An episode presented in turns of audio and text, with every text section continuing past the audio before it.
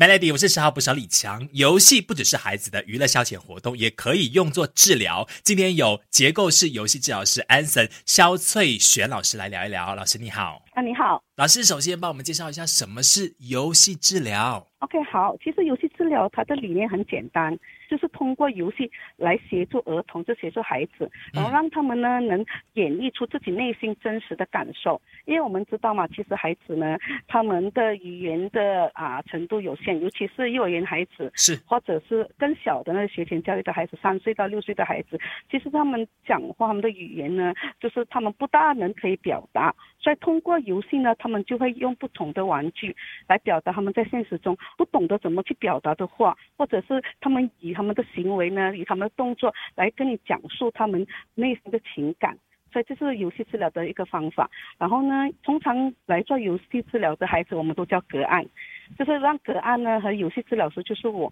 我们彼此的互动的关系。所以呢，我们游戏师呢，我们就让孩子选出他们觉得适当的玩具，他们觉得他们喜欢的、想要玩的玩具，然后在一个很。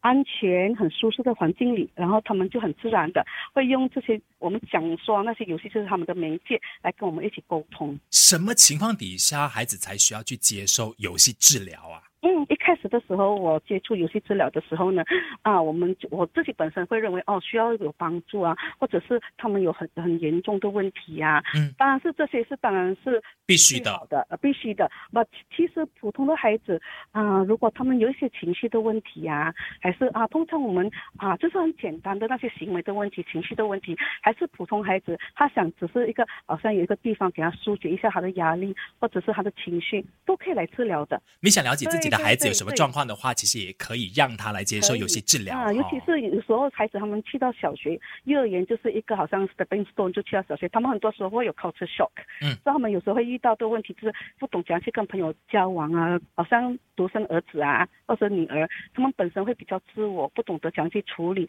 啊朋友之间的问题呀。他们在学术上有时候他们突然间从一个英文的 syllabus 就是转去小学华小的话，他们会有一些学习的问题呀，所以这些。孩子呢，有如果有以上这些以上的问题的呢，他们都很适合去进行游戏治疗的。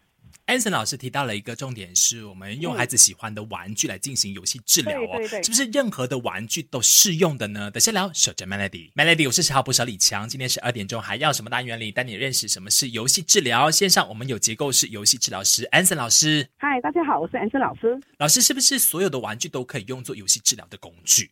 嗯，那不一定哦。其实我们会筛选，在游戏治疗室呢，我们会啊分成大概六大类，我们会准备的玩具。嗯。第一个呢，啊，我们是会准备比较像是家庭式的啊，比如说那些洋娃娃或者是娃娃家、娃娃的玩具啊、奶瓶啊，还是那些玛莎玛莎的，就是有跟孩子生活上有接触到的啊东西，把它是缩小版的玩具，然后让他呢可以比较投入在游戏中。孩子的那个玩具，呃，不能够自己带过来嘛？比如说他习惯用的玛莎玛莎还是洋娃娃的话。通常我们不鼓励啊，因为我们的有老师里面呢都会准备大概很齐全的。通常呢，孩子是不带任何东西进来的。嗯，用你们的工具也是因为说可能耐摔，是不是？对。他如果有什么任何出轨的行为的时候，是我们通常都会选不易损坏的，然后呢可以激发孩子的创造力的，然后让他可以啊抒发自己压力的。所以通常我们都会很谨慎的选择它的品质跟它的种类。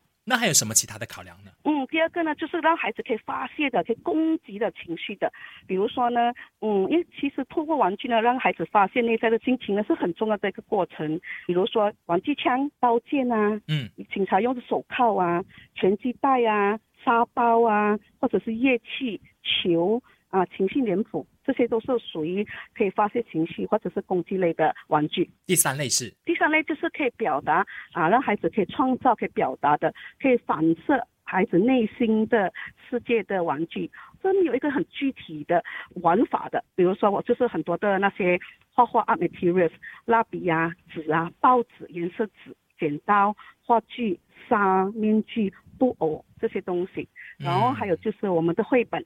绘本就是孩子喜欢看的故事，然后或者是 drama play 的那些啊头啊服装啊，或者是超人衣服啊 heroes 的，还是帽子啊那些配备 accessories 也是很适合的。嗯，我们在这里我们很强调，我们避免让孩子在游戏治疗里呢玩那些科技型的玩具，比如说电脑。或者是手机，或者是电视游戏，因为这些玩具呢，我们都相信它会压抑了孩子内心最真诚的表达和表现。明白。这是第三个。那其他三个的这个玩具的考量，我们等下继续聊。守着 Melody，Melody，我是十号不舍李强。今天十二点钟还要什么单元？继续有结构式游戏治疗师 Anson 肖翠璇老师，老师你好。你好，老师，孩子的玩具。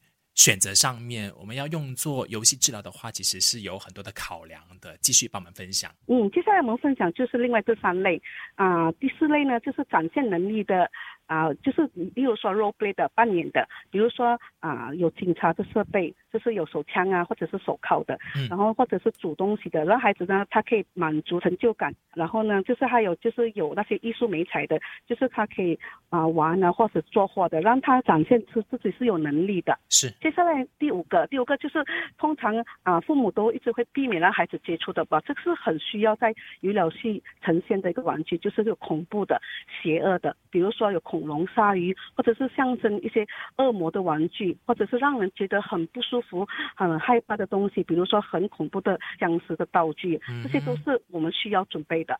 然后最后一个呢，就是啊，很重要的就是相机、手机，或者是我们存放相片的册子、八宝袋啊，一些。雨季图卡啊，这些或者是让孩子玩积木棋，这个就是啊最后一项。那六大选择底下是让孩子自由选择，是不是？他觉得哪一个他比较舒服的，就可以拿起来开始玩了，你就从中观察他们的状况了。嗯，没错。通常我们第一开始认识孩子呢，头三次的游戏治疗呢，是第一次到第三次呢，我们都不会强调要让让孩子去进行一些啊，老师我就是有老师设定的一些游戏或者是一些活动，我们都是让他很自由的在游乐室里面就是慢慢探索，然后看到自己喜欢的、想玩的，他就可以拿出来啊。然后呢，如果他不想玩，他只想发呆呆坐在那边，老师也 OK，就很也 OK，我们就陪他，然后我们就反映他的情绪。明白，那等下就请老师来分享一下你的成功案例吧，让我们知道说，透过游戏治疗是可以真的很有效帮助到孩子的。守着 Melody，Melody，我是十号不小李强，今天十二点钟还要什么单元？继续有结构式游戏治疗师 Anson 肖翠璇老师，老师你好，嗨，好，大家好，在你的经验当中，你 handle 到的一个成功案例，跟我们分享一下好吗？好，嗯，其中这个孩子让我印象最深刻，这个案，他来啊有了事的时候呢，他已经十岁了，这小女孩，嗯。嗯，她一开始来的时候呢，他是完全不说话。然后通常于老师，我们还没有进行治疗之前，我们会跟父母很深层的一个聊呃的谈，他就会告诉我他孩子现在目前的状况和遇到的问题，和父母觉得困扰的事情。然后他来的时候，一开始呢，我就知道他学习很缓慢，然后妈妈就觉得他很懒，嗯，然后他很静，然后脾气很暴躁。后来我才知道，原来那时候父亲呢已经刚刚病逝。哦，嗯，对，父亲在家呢是。最疼这个大女儿的，然后他就感觉到父亲离开过后呢，家里再也没有人理他，他会常常被妈妈忽略，因为妈妈还有一个女儿嘛，还有个妹妹，妹妹比他小几岁，所以他觉得妈妈会一直疼爱妹妹，然后他就觉得自己啊比不上妹妹，他来的时候的状况就是这样子。那结果呢？结果呢？他一开始来的时候呢，也是一样，我就给他进行自由游戏，我们讲的就给他自由玩，然后你会开始发觉呢，他几次过后他已经放下他的心房，一开始他都是不玩，他就是静。的，不然就抱这个东西，不然就看着你这样子，然后我就是一直陪伴他，然后一直鼓励他，然后过后呢，我就发觉到他开始就玩，玩得很野，玩得很放，然后呢，他最想玩的就是沙包，就我就觉得他心中压抑的很久很久的情绪，就爆发了。曾经试过我的沙包给他打到已经是漏风了，哇！我会有点紧张，不过我不会阻止他，因为我知道他是在发泄，他是在表演他心中的情绪。所以我就就是让他这样子，然后几次过后，我就开始进行一些我们叫做诊断游戏。嗯，我就开始跟他阅读绘本，然后呢，我就给他画画、玩沙，然后我跟他进行一些 Q&A 的 question。慢慢我就发觉到他情绪开始稳定了。根据母亲的告诉我呢，他每一次母亲都会给我反映他的在家里的进度啊，他的行为，妈妈都发觉到他比较 OK 了。然后与妹妹的关系呢，也开始比较温和了。最后妈妈也明白，原来女儿不是懒惰，女儿不是不要读书。老师在进行游戏治疗的过程当中，看到一个成功的关键就是陪伴这件事。言下之意，也就是说，如果是父母亲平时都有给孩子足够的关注的话呢，那他可能就不需要这个游戏治疗了，对不对？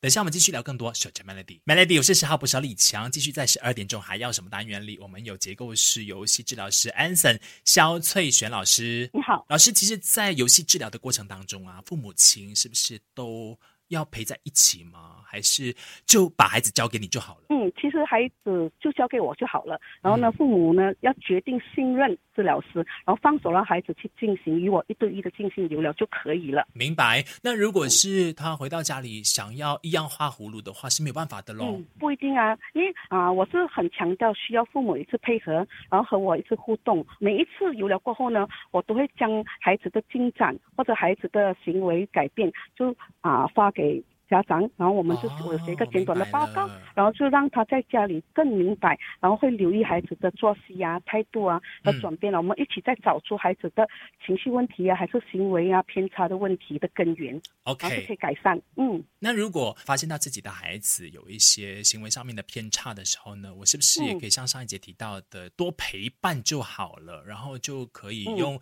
诶比较温柔的语气啊，跟他们做互动啊，听他们说心事啊。这样就可能不用去到治疗室了。嗯，其实也也说不定，要看情况而定。其实我是很鼓励呢，如果家长可以明白游戏治疗的概念和理念呢，他们可以尝试在家里进行一对一的亲子游疗。所以言下之意就是，父母亲他可能之前要花一点心思去上个课，或者是跟呃游疗老师有过。呃，交流才知道说哦，这是怎么一回事，所以你才可以在家里带着你的孩子去透过这样的互动，了解他的心事。嗯，当然是要有一定的概念和比较基础的。嗯，我们讲的通常我们家长都说，我有啊，我有在陪伴啊。嗯，其实很多时候陪伴呢，就是你说这陪，把你的心思是在手机或是在你的工作上，而孩子呢就是自己在玩，自己在做功课。你有将心思放在他心中，这个不是叫陪伴。明白。嗯，如果在家里想跟孩子进行娱乐的话呢，你就可以找一个啊小空间，然后准备一些啊适当的玩具或者是绘本，然后跟他进行一些亲子活动。问问孩子的意愿，他想玩什么，而不是由你做主宰，让他有机会呢去选择他想玩的东西，然后父母呢就陪伴和配合他就行了。特别是这个疫情期间哈，孩子一直窝在家里，也可能会心理生病的，所以时刻留意一下他们的行为举止，然后提供一些啊他们适合的玩具来做这个游戏治疗。最重要还是陪伴啦，陪伴就可以让孩子继续的就生活的比较自在一点。谢谢老师的分享。